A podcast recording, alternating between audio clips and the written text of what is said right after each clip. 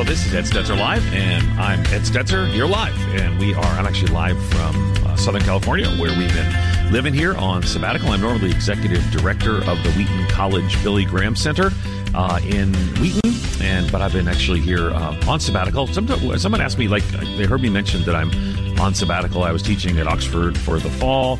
Uh, and now I'm, you know, up here in California. What am I doing? And I'm actually, an academic sabbatical is not like a uh, sabbatical, probably, maybe you've seen a pastor take or something.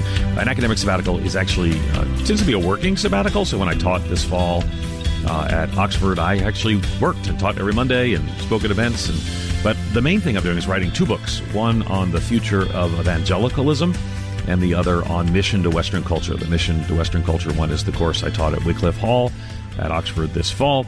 And so that's people, I don't know, a couple people asked me that as well. So, uh, but we got a great uh, show today. I think you're going to really find it fascinating too. And, and actually too, let me encourage you to, as always, subscribe to the This, this as a podcast, because you can listen in any time that you want to when you do that as well. Uh, and the reason I, I also mention that too is that next week, I'm guessing that you'll want to you'll want to be uh, listening in next week as well. I actually have uh, Greg Laurie, and he, he's got a new movie. I guess it's I mean he has a new movie. I don't know I don't know how movies work, but but he's uh, they got the movie The Jesus Revolution.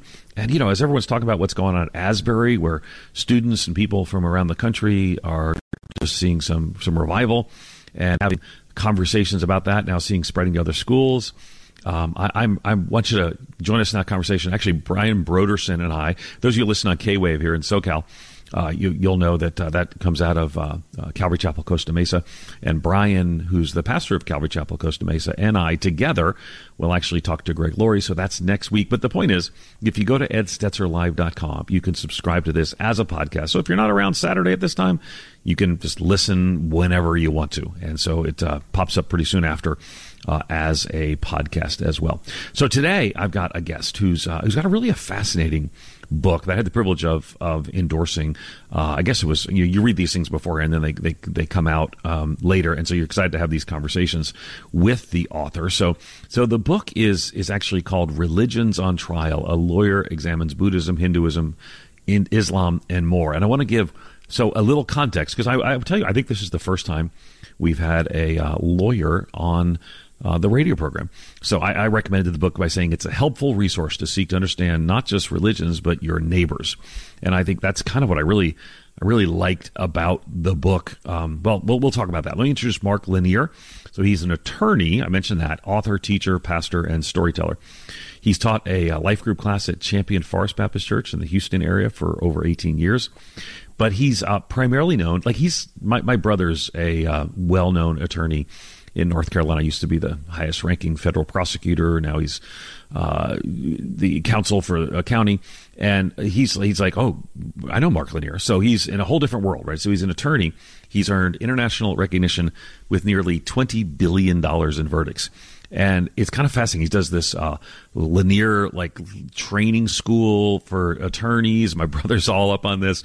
Anyway, he's he's really focused on informed and logical insight, uh, and really like has this passion for seeking truth, like they do in the justice system. And so that skill and that skill set uh, turned into the focus of theological conversation is really quite fascinating. Back to the lawyer thing, he's twice named as the National Trial Lawyers Association's uh, Trial Lawyer of the Year. Was inducted into their Hall of Fame, and the American Association of Justice honored him with their Lifetime Achievement Award.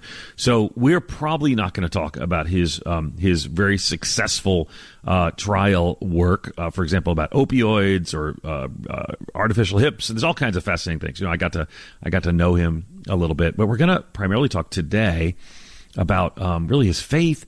And these books that, and, and my guess is that the, the Religions on Trial is new, but my guess is uh, some of you will be more familiar with his book, Christianity on Trial, and his book, Atheism on Trial. So this is kind of a recurring theme, and I'm super excited to have him on the program to talk about some of these things today. Mark, thanks for joining us here on Ed Stetzer Live.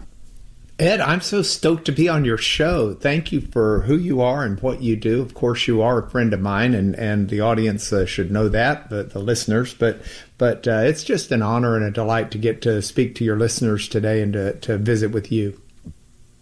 Well, you have blessed Donna and me, but my favorite thing about you is that last time I saw you, you were crawling on the floor trying to find something in a fireplace that had bounced into that fireplace. So I, you know, this is this is a special connection that we'll always have, is that that very strange moment in your place in Houston. Yeah, I think it was my wedding ring, and uh, the, the coldness had caused my fingers to, to shrink a little bit, and I made some point with my hand, and my ring flies off in the fireplace, and and uh, I had visions of the Lord of the Rings, you know, with the ring going into the fiery embers, and, and uh, anyway, I got it, it back. It was funny. It was a funny moment. You did get it back. I wasn't going to say it was your wedding ring, but you had, I like how you added the part about it being cold. It's not like your wedding ring was off. It just did fly off. Okay, so anyway, so so you're you're an attorney, which I think is just so fascinating. I told you my brother's, you know, admiration of you. Um, but also, too, you're writing in this space, and you're deeply driven by your faith. So let's let's talk about where those two things come together first. And so how does your faith shape your work as an attorney? Are they related, unrelated? Are they compartmentalized? Tell us about that. Well, it's changed over the years. Initially, when I, I took my first degree, it was a, a seminary-type Bible degree with an emphasis in biblical languages. It's actually a dual degree, one in preaching and one in biblical languages. And I originally went to law school Uh, simply to uh, find a way to fund uh, the ministry that I hope to have uh, through teaching and through church work. And so law at first informed my ministry basically by funding it and uh, giving me the means by which I could uh, write books and do other things uh, without needing to charge for it. And so uh, it, it started that way. It, it turns out Uh, that God had a calling on my life in litigation. And I didn't know that at the beginning. I thought it was a means to an end. But as I've grown and continued to work, I'm right now translating through the Minor Prophets and, and preparing another book for Baylor on that. And as, as I work through it, I see how important justice is to God. And, and we have a God of justice. And we, we have a God who, you know, Paul, the whole One whole emphasis of Romans is how can a just God allow guilty people to be declared just? And uh, uh, it's it's it's a perplexing problem. But God at his root cares about justice because he is a just God. And so uh, my faith has started informing and giving purpose to my work over the decades uh, as I try to pursue uh, not simply what pays the bills now, but try to pursue something that cries for justice. And that's what got me involved in some of these uh, national and international litigation projects that I've had the honor to work on. Yeah, and it's fascinating to see some of that space. And then you're still having some space and time to engage in writing. For those of you who don't know, um, the Lanier Theological Library is named after Mark. And, and our connection, of course, there also in the U K is what you're doing just outside of Oxford there as well with that study center. And we were, we were deeply appreciative of our time there with, with at, at, there, at there as well. Um, but so how do you, like, I mean, it's not just, I mean, I mentioned the the series you've been doing, the On Trial series, Atheism on Trial, Christianity on Trial, and then Religions on Trial, which is which is just brand new. So we ha- and we have a few copies that we'll share uh, through the show today. But um, but you also written, you know, books on the Psalms. So I'm and I want to talk about all the content of these things, but I'm trying to understand a little bit how you do all of those things. So talk to us a little about your kind of your rhythm of, you know, you're working at your law firm and then you're writing books on the Psalms or Religions on Trial and more. Well, if I'm in trial, schedule's very different. If I'm taking depositions, schedule's very different. But if it's the normal humdrum day-to-day of work, uh, I'll get up somewhere around three or four in the morning. Um, I'll spend the first hour or so of each day in my quiet time, which generally will include writing if it is writing that's like right now, textual writing. I'm I'm writing on the Minor Prophets and, and doing a daily devotional study book out of that. Um, and, and so my quiet time this morning was in the Old Testament book of Haggai. And I spent, it's just a two-chapter book, so I spent time translating Haggai and praying about it and thinking through it and writing on it. And then after that, I go to emails, and I get about three hundred fifty a day, so that means a good mm. bit of them come in overnight. And I'll try and address those emails and try and get all of that done before breakfast. Uh, if I do eat breakfast, I try to eat it uh, either with my wife or, or if she's already wound up in her day, I'll eat it uh, while I'm doing work. And then the Zoom calls start, and then the meetings start, and then the depositions start, and then the lectures start. Uh, it's fun. I, I spent this week, uh, I got to go, I do travel a good bit. Uh, so I was in Naples speaking to the Jewish Community Center there uh, on Wednesday. Uh, I, Thursday, I was speaking uh, in uh, Boca uh, Raton, and then Friday I was speaking in uh, Sea Island uh, in Georgia at the Cloisters, and speaking to a legal conference there. And so, so when you travel, you've got that extra time on the plane, and I get a lot done during those hours as well. So it's basically just try to be as efficient as you can and try to leave time at the end of each day to make sure that I'm connecting with my wife. Of course, when my kids were still at home, we've got five children. Uh, that was uh, absolute priority time for me. And uh, you, you just enjoy the day and fill the minutes as God would give you the energy and the strength and the wisdom to fill them. Fascinating, fascinating. Okay, so as you can already hear, Mark's a fascinating individual. We're going to have a great conversation. I want to invite your calls, right? And we're going to talk some about his book, uh, Religions on Trial in particular, but we'll go to Atheism on Trial, Christianity on Trial, and more. eight seven seven, five four eight, three six seven five. That's our number. You want to call in? Again, it's eight seven seven, five four eight, three six seven five. We're going to continue our conversation with Mark Lanier and Religions on Trial. And your calls in just a moment.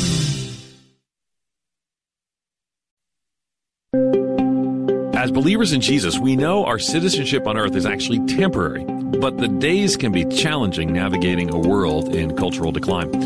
A W. Tozer brings help and encouragement in his book, Culture, Living as Citizens of Heaven on Earth. He tackles the how-to of confronting and battling worldliness while we live in anticipation of heaven. Be better equipped to take on each day. Read Culture, Living as Citizens of Heaven on Earth. Your copy is at moody publishers dot com.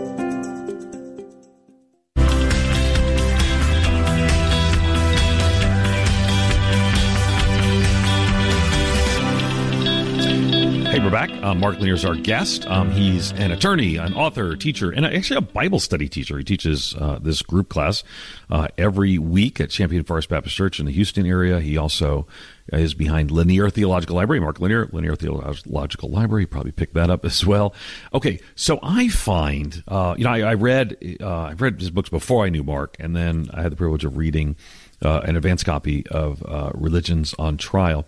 And let me just let me just quote a couple things too. I think you might find uh, interesting. So um, he he just the way he writes, I think you'll you'll like it. He talks about uh, you and I are faced with a plethora of religious options. There's Christianity, which I put on trial in an early book, Christianity on Trial. Goes on to say, for convenience sake and my examination for the truth, I divide the religions into three groups or buckets. One group I term mystical religions. I place Buddhism, Hinduism, and those faiths that traditionally rise from the Far East, which work through issues of meaning and faith, based solely on inner examination, inner examination, personal experience, and the teaching experience of other holy people. Then he goes on to the second group called historical religions, the third group called modern religious expressions. All right, why did I, I don't normally like read so much, because I think it's fascinating the way Mark kind of approaches these things. So I, I mean, I recommend the book. I commend the book to you as well. Again, it's called Religions on Trial, A Lawyer Examines Buddhism, Hinduism, Islam, and More. But what I find fascinating, Mark, is you do examine them as a lawyer. I mean, everything you write is sort of kind of, I mean, even the way you categorize things into three buckets, you walk through them, you examine them, you cross-examine them. Uh, and people have really responded. Again, I Christianity on Trial was I, an atheism trial. I, I see all the time people talking about it. And now this one's brand new. So I, I, people are just now picking it up. So, so, but why, why bring that sort of exacting lawyer-like precision to this conversation? Well, let's think about it for a moment, Ed. We in America are properly proud of our justice system. Now, it's not perfect. There are mistakes. We need appellate courts to fix mistakes. We all recognize that. But we recognize also that in the entire history of human civilization, there has never been a more competent tool for deriving truth than the American judicial system.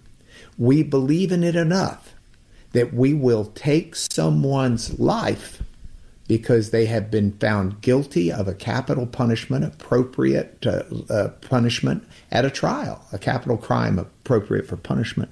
Um, and we, we're willing to do that, and we take those lives, and you don't see people in America worried sick over whether or not half those people are innocent. I was talking with Justice Scalia once, and I was talking to him about how the Catholic position on the death penalty seems so opposite of what he ho- held because he was writing on it.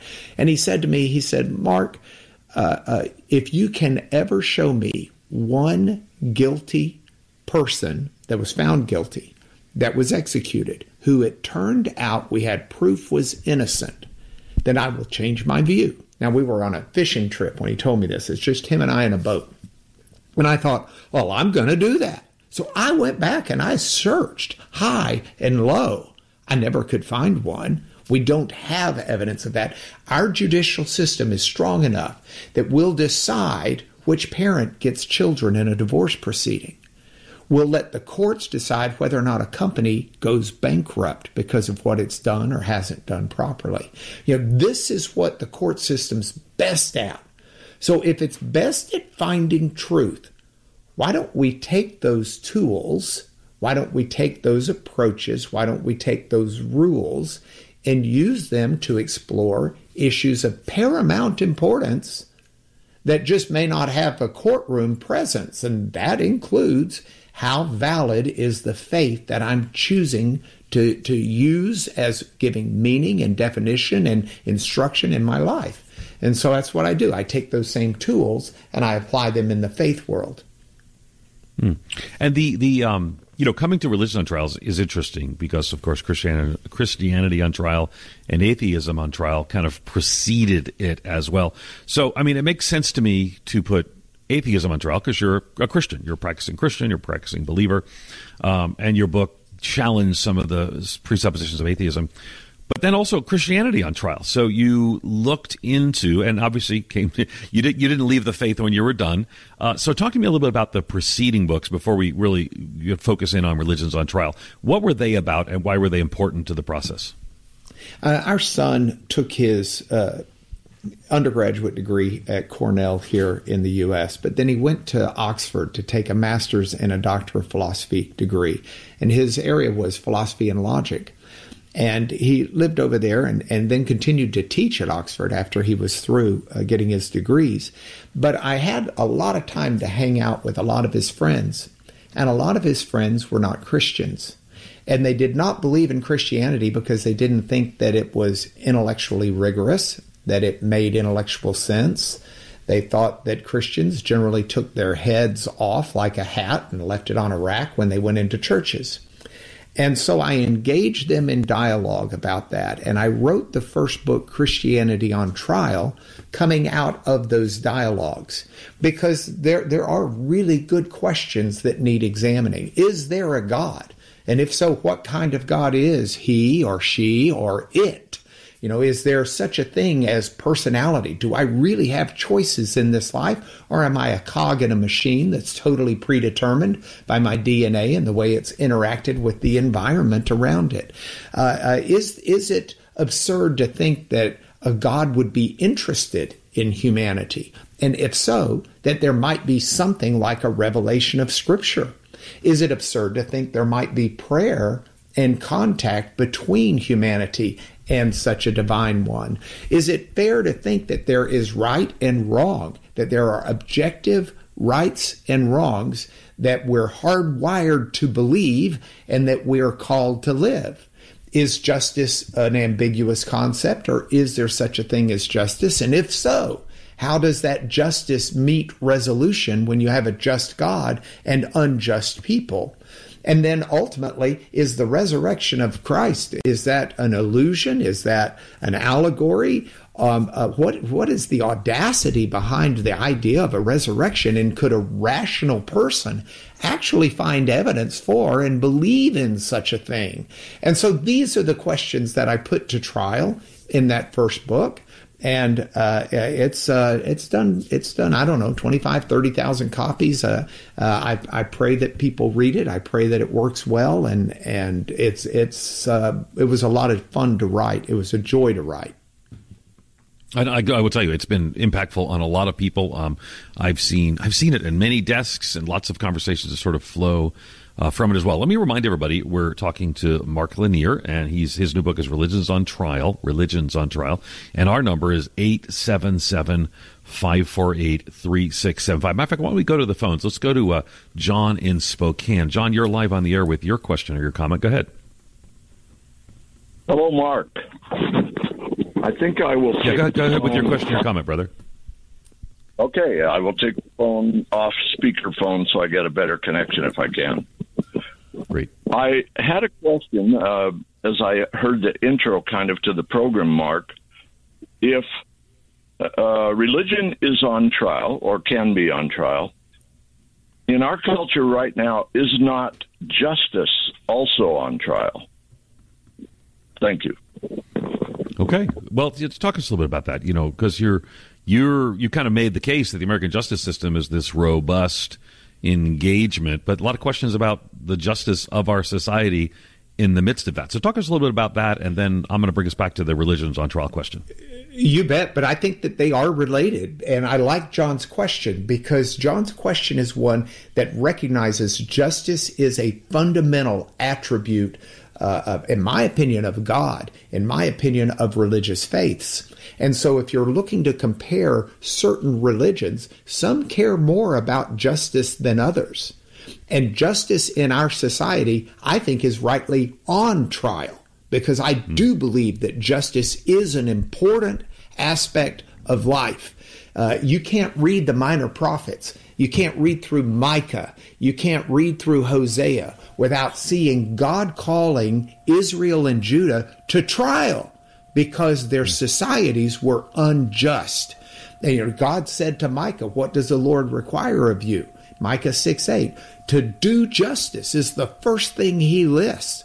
You know, we think about our national anthem with liberty and justice for all is the way that it ends. And if we don't have justice in America, then we have a society that's built on shifting sand. And so justice, you look at the actions of, of the, the issue of the Memphis cops. You look at the issues uh, surrounding racial injustice. These are all issues that need to be brought into a fair court so that justice can be done, because justice itself is so fundamental. Now, the reason I say this is related to religions on trial, if you go look at Buddhism, for example, and there are many permutations of Buddhism, and, and Eastern Buddhism and Western Buddhism and Zen Buddhism, and, and, and I recognize all of that. But if we go look at the four noble truths that Buddha set out himself, then those four noble truths, in essence, say we can deal with uh, depression, sadness, hurt, disillusionment. We can deal with all of these negative things simply by distancing ourselves from desire and want. And I think that's thoroughly inadequate for dealing with justice. I think when there's injustice in the world, we shouldn't eliminate our concern for justice, and so injustice doesn't hurt us.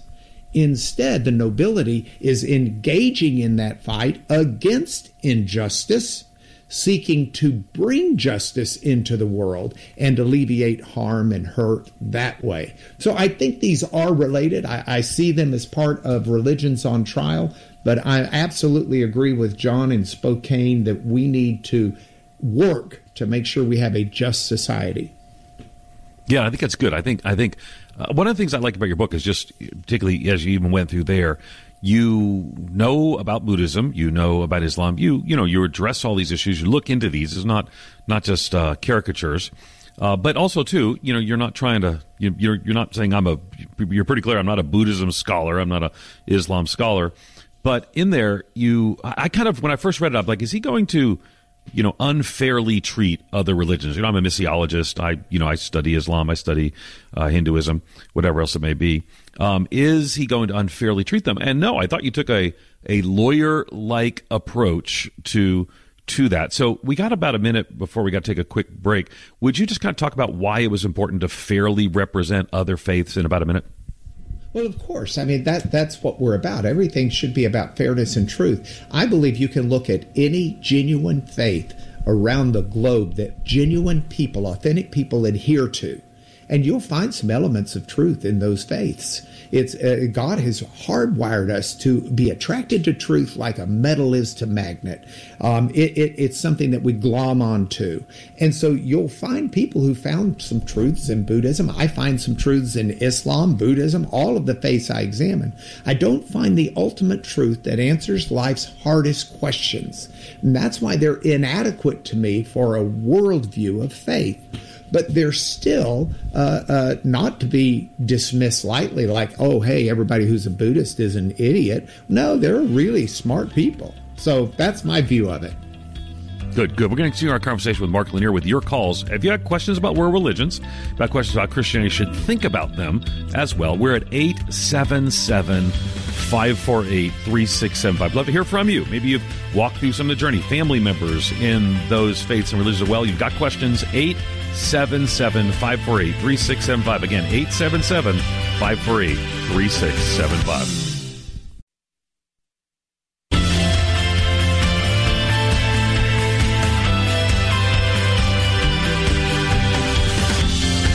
Hey, we're back. Um, we're talking with Mark Lanier. He's an attorney, a lawyer, um, lawyer by day, uh, um, author, and Bible study teacher by night. Um, the book is, his new book out in January is Religions on Trial: A Lawyer Examines Buddhism, Hinduism, Islam, and More. Let's go to the calls. Let's go to James in Alabama. James, you're live on the air with your question or comment. Go right ahead. Well, thank you for taking my call. And my question is, are there some key questions that you normally ask in order to help them engage with you as far as their response and what they believe and why they believe it? Uh, I'm always looking for ways on how to get people to open up as to why they have the, the beliefs they have. Super, super question, James. Good. What do you think, Mark? So, James, you bring up one of the, the most practical keys to all of this, and that is, how do we engage other people in a meaningful dialogue?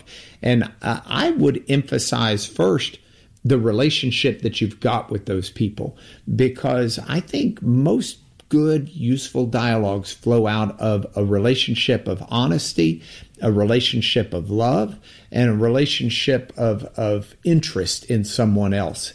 And so you, you go back and you look at Jesus. Uh, Jesus didn't just uh, uh, immediately start uh, doing his ministry without first reaching into the lives of others. He would feed the, those that were hungry. He would, you know, um, uh, talk to the people who needed healing before he touched them with healing and engage them.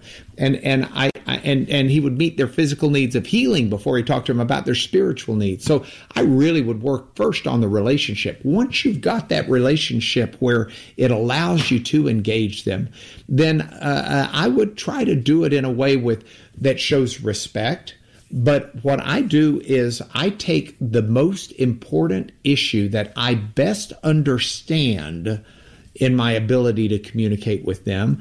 And then I start talking to them about that issue. And I don't do it in an antagonistic way, like they're on one side of the table and I'm on the other side of the table and we're pointing our fingers at each other. In my brain, I walk around to their side of the table. I put my arm around them and I say, hey, let's look at this together, because this kind of troubles me and I'd be really curious how you see this. And and and then I start doing it. Now, within the book, what I've tried to do is give what I believe to be the best rifle shots, for lack of a better expression, the best targeted areas for examination with people. I could have written entire thousand-page tomes on each of these religions under examination, but I treated it like a courtroom where the judge gives me one hour to cross-examine a witness that I could kill for a five days, you know, on the stand. And and so I've got to really target the cross-examination to the most salient points that that drive home uh, the problems with that witness's position. And so I, I urge you to consider looking through the book and, and to find those that mean the most to you. And then, James, that's what I would use. Yeah, and I, I think your description of your process is really important, and I think that's what makes the book compelling. Is uh, you know, again, I've written I've I've written books or articles on other religions. I've I've read the thousand page books on other religions, and and your uh, the discipline that you have to uh, exercise in a courtroom. I mean, I guess I've never been in a courtroom, but the discipline I've seen it on television. And I'm sure it's just like that.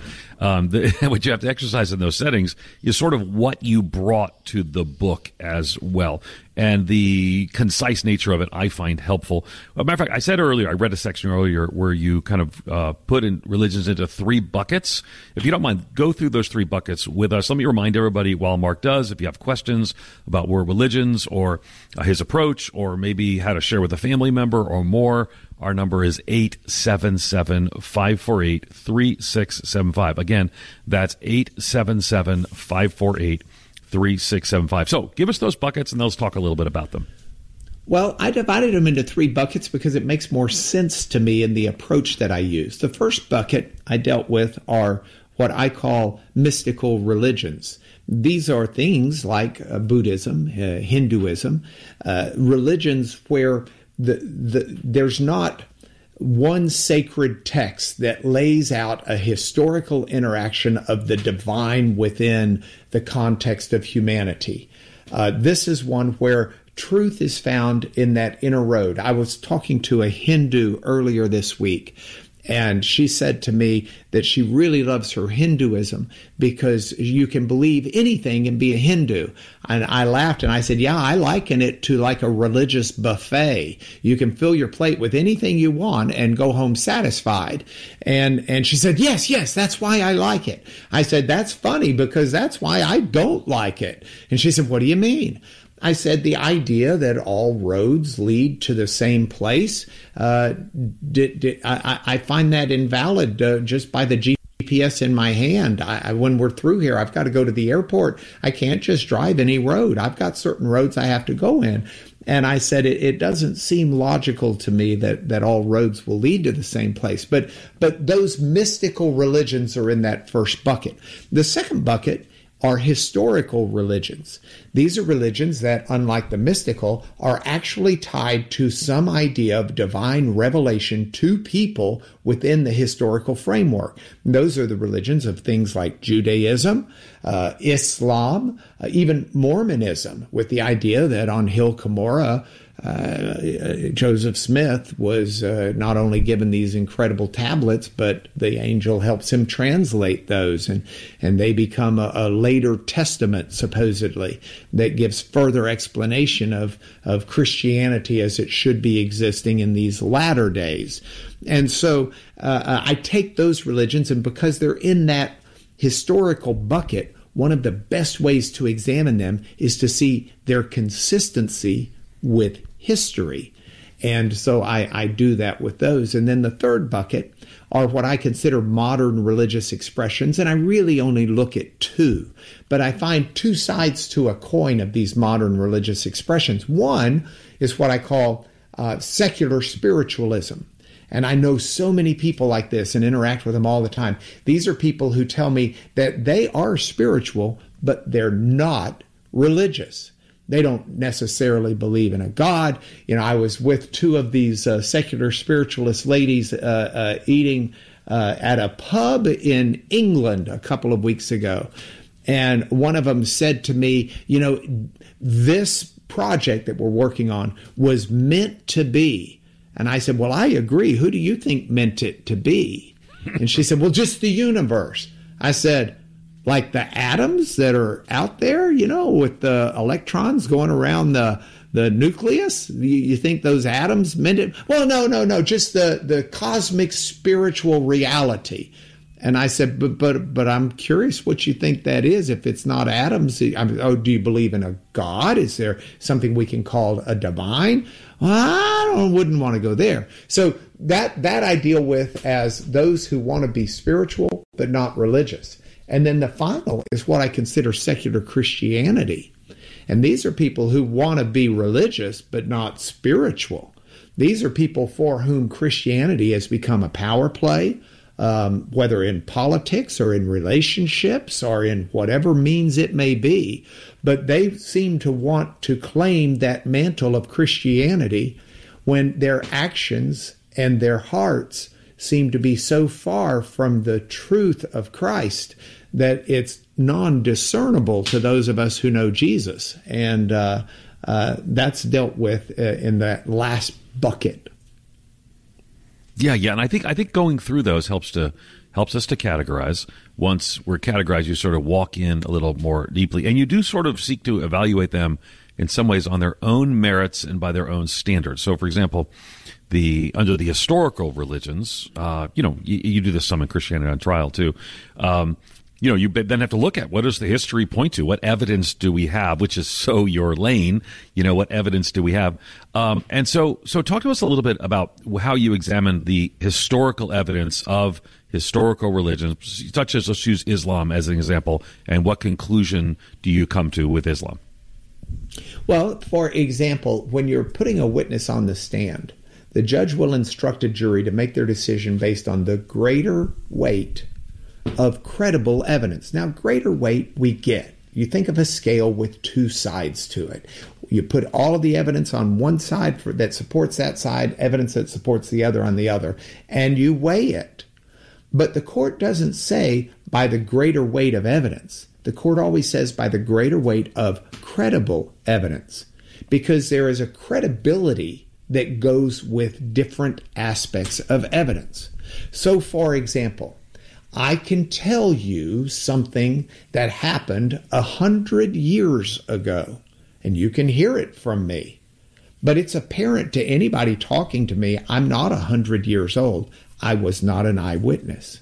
If instead I go back and I find an eyewitness account that is from one hundred years ago, now, I may need to still weigh other credibility issues. Was there an agenda being pushed? Was there money being made? Did this eyewitness uh, who encapsulated their account in writing, did they have a, a, a poor motivation for doing it, which right, raises our distrust of what they had to say? But but the credibility of time is important. The credibility of the witness's personal gain or lack thereof is important. And so if you look like a, look at a religion like Islam, many people just assume the Quran was written by Muhammad. We know that Muhammad was basically illiterate. He did not r- write the Quran. The Quran was written by his disciples and their disciples and their disciples. Now, some might say, but Jesus didn't write the New Testament. His disciples wrote it. And, and maybe there are parts of it where it was their disciples that wrote it. That's worthy of examination as well. But when you look at Muhammad's writings of his disciples, they're writing about historical events that allegedly happened a thousand plus years before. So they'll write about Abraham and Ishmael, and they'll write about Hagar. They'll also write about Jesus, and that's what, five hundred plus years earlier. So when you start measuring what Islam and the Quran says about uh, Abraham and about Jesus and about these things, then all of a sudden you're you're in a bit more of a quandary about how credible the evidence is, especially when that evidence flies in the face of more solid, concrete, reliable evidence. Now, somebody can always just say, well, I just don't believe the more reliable evidence. And that's fine if that's what somebody wants to say, but they need to acknowledge that they're setting aside reason and fairness and going instead just upon what they want to be true. And, and that's a tough position to really take. It's especially important in Islam because Islam claims that every vowel sound of the Quran is exactly as God delivered it, and even today, in today's copies. And so that's why uh, if you find a problem with what the Quran says historically, uh, it, it's, it is a... a hole in the boat that causes the entire boat to sink. And so uh, uh, that's my examination in those areas. Okay, we're going to continue our conversation with Mark Lanier in just a moment with your calls. We've got one more segment. We've got a couple calls lined up. We've got time for yours, eight seven seven, five four eight, three six seven five. Maybe you've got, we already got some questions about how this might relate to a high school student with questions and more. We're going to go to those calls, but time for yours as well, eight seven seven, five four eight, three six seven five. Talking about Religions on Trial, a lawyer examines Buddhism, Hinduism, Islam, and more. Mark Lanier, back in just a moment.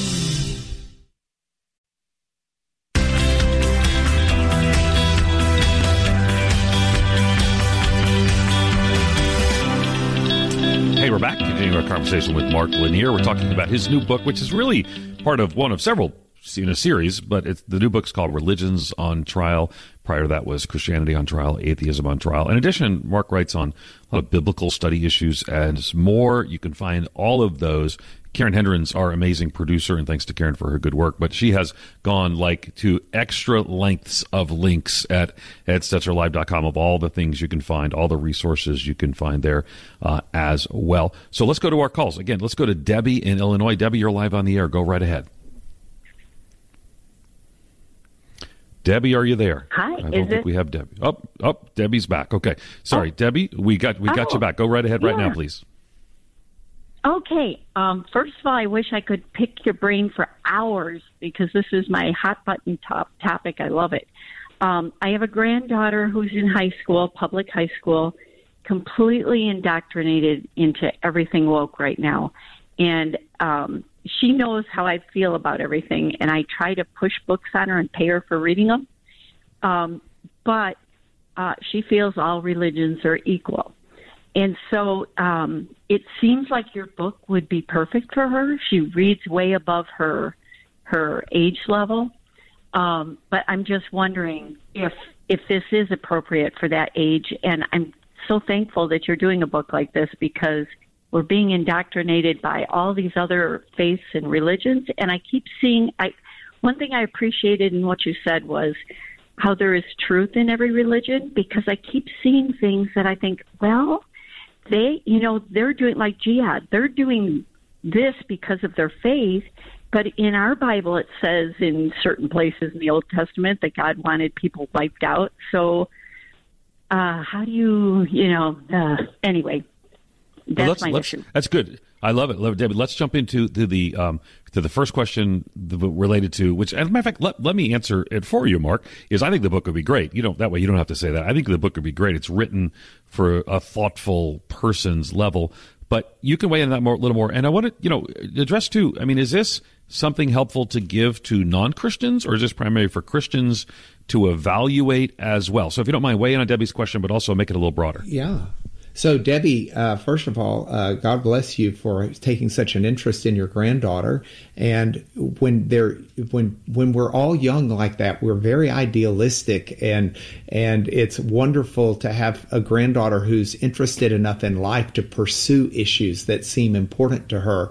And I do hope that she'll take advantage of of you and the resources you provide. I'll also tell you uh, that I'm actually pretty emailable. You can figure out how to get a hold of my law firm, at least, and uh, it'll get to me. And I'm glad to send a signed copy to your granddaughter if you want to email me about how to do that. And I'll, I'll do that at, at obviously no charge, and, and maybe the signature will help her, uh, prompt her to read it. Uh, I think the books are really good for not only people who are questioning from within the Christian faith, but people who are questioning from any faith. Uh, I give this book away, and I wrote this book so that it would be very readable by anyone addressing any of these faiths. Uh, I talk about the positives of the faiths within this book. I talk about some of the wonderful things that are done uh, in the name of, you know, Islam even has a wonderful zeal for the fact that there is one God, a wonderful zeal for trying to be holy before that God, to spend time in prayer before that God, and, and, and to sacrifice for that God. So so there are wonderful things within each of these religions, and I try to write in a non-offensive fashion, but one that is still intellectually rigorous and says, okay, but all those good things aside, here's where I've got problems. Fascinating, fascinating. We've got a little over a minute left, Mark, and I want to come back to just one final thought, because you do keep pointing people uh, to the Christian faith. You're unapologetic that you're a Christian writing these things. Why does it matter? Again, I'm encouraging people to get Religions on Trial, but why does it matter that they understand the faiths of other people in the way that you've written? Help us understand that. Uh, I think authenticity is one of the key buzzwords of our age, and rightfully so. We live with an internet that can spread vicious rumors and lies and can inform us about things that are just flat wrong, and and and we know that. And so we all want something that's authentic and real and genuine and reliable, and all of us are going to go through storms in life. And we want our house of faith to be built upon a solid foundation so that when those storms come, our house will endure. We don't want to spend our time investing in building a house on a faith that frankly won't withstand the storms of life. I think it's so important we examine our faith and find that it's on a firm foundation and that it's a valid, firm faith. And I think a fair assessment of that includes looking at the other options that are out there. Uh, it's drove me to write the first book. It drove me to write the second book and the third book in this trilogy. And so uh, I, I'm I'm a big fan of examining life. Uh, it's you only have one of them to live, and you want to live it in an authentic, real environment, believing real truth. Mm, love it. Exam, examine, cross-examine. Those are themes I think you see throughout Mark's writing. And I think I want to encourage you again to pick up Religions on Trial, A Lawyer Examines Buddhism, Hinduism, Islam, and More. And if you haven't read Atheism on Trial and Christianity on Trial, they're both just worth reading as well. So, uh, and, and matter of fact, we are we had some books to give away, and I failed to do that in the call. So if you called in and you were on and I didn't give you a book, you call back and you tell them, hey, I had a great phone call, and we'll do that as well. Oh, no, they said they did. They just sent me a note. They said they did. I didn't. But great. I'm glad we were giving some away as well. Again, to listen to today's program again, you'll find it at Ed Stetzer Live dot com or the Moody Radio app. You can connect with us through social media, Facebook, Twitter, Instagram, all at Ed Stetzer Live as well. Tune in next week. I mentioned Greg Laurie and Brian Brodersen, pastor of Calvary Chapel, Costa Mesa. Greg Laurie, pastor, evangelist, and really this movie, Jesus Revolution, you've seen with Kelsey Grammer and others. We're going to talk about it. And the ministries of the that the real Jesus Revolution spawned as well. Again, remember, Ed Stetzer Live is a production of Moody Radio, and it's a ministry of Moody Bible Institute. Thanks to our great team there in Chicago, and thanks to our listeners for listening in.